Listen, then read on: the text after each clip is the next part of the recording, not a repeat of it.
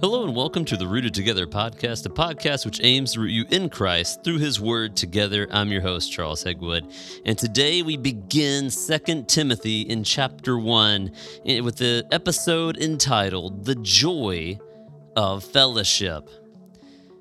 2 Timothy is about Timothy and Paul's relationship. Paul, an older apostle is writing to a young pastor. And this is the second letter to Timothy and perhaps one of Paul's last letters, period. And he's writing to prepare Timothy for his exit. Paul has been a faithful minister of the gospel for many, many years, but he is now realizing his time is up and Timothy's time is just beginning. He has mentored this young pastor for many years, and in a lot of ways, Paul sees Timothy as his spiritual child.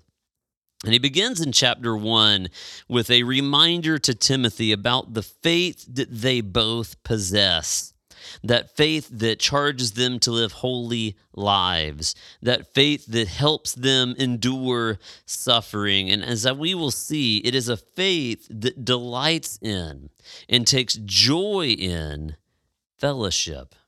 In verse 16, as we get into our here, the highlight that I picked here is verse 16, which says, May the Lord grant mercy to the household of Onesiphorus for he often refreshed me and was not ashamed of my chains.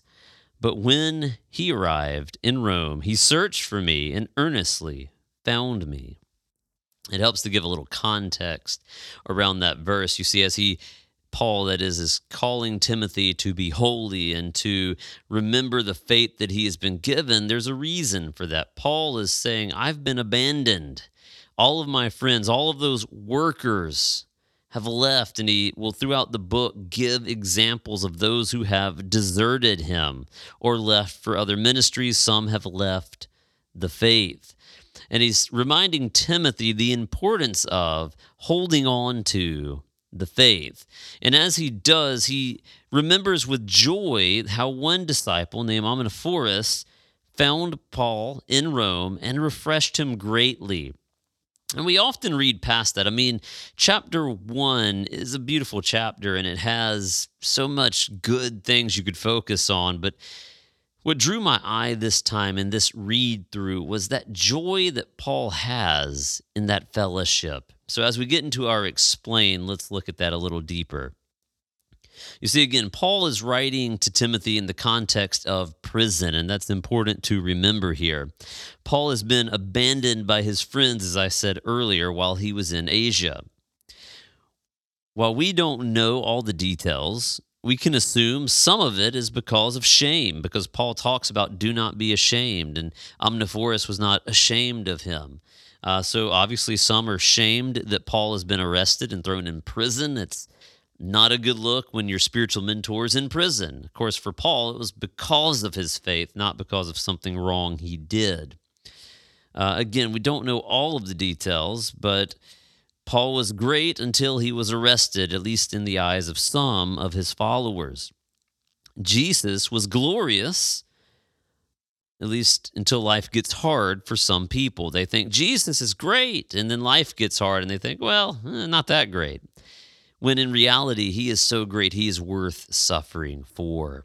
And Paul realizes this and he says, I'm in prison because of the gospel, and I'm thankful for that because the gospel is worth it. And he is calling Timothy to remain faithful and not ashamed of those in chains for the gospel.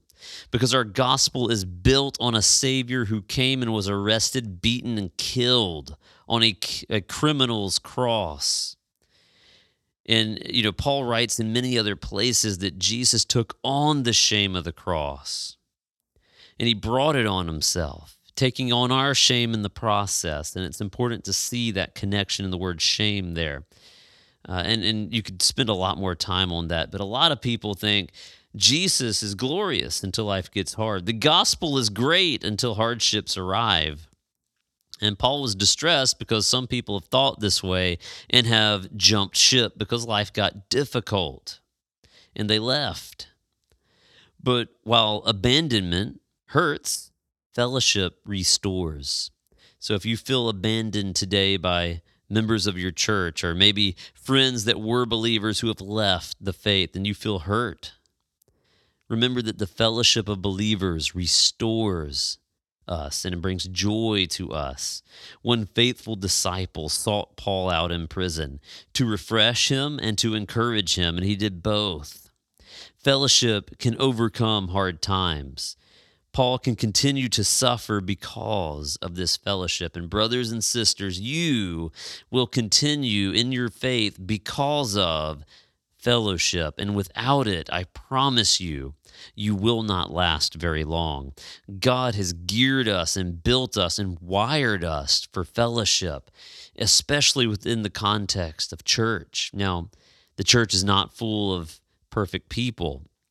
And there's pain involved in relationship with broken people. And if you don't think so, realize that you yourself have probably caused someone pain and hurt before you offer the forgiveness you would hope they would offer you and take that fellowship and joy, restore each other, and refresh each other, encourage each other, especially when someone is suffering for the gospel or just suffering with the burden of life. Because sometimes things get hard, the world gets tough.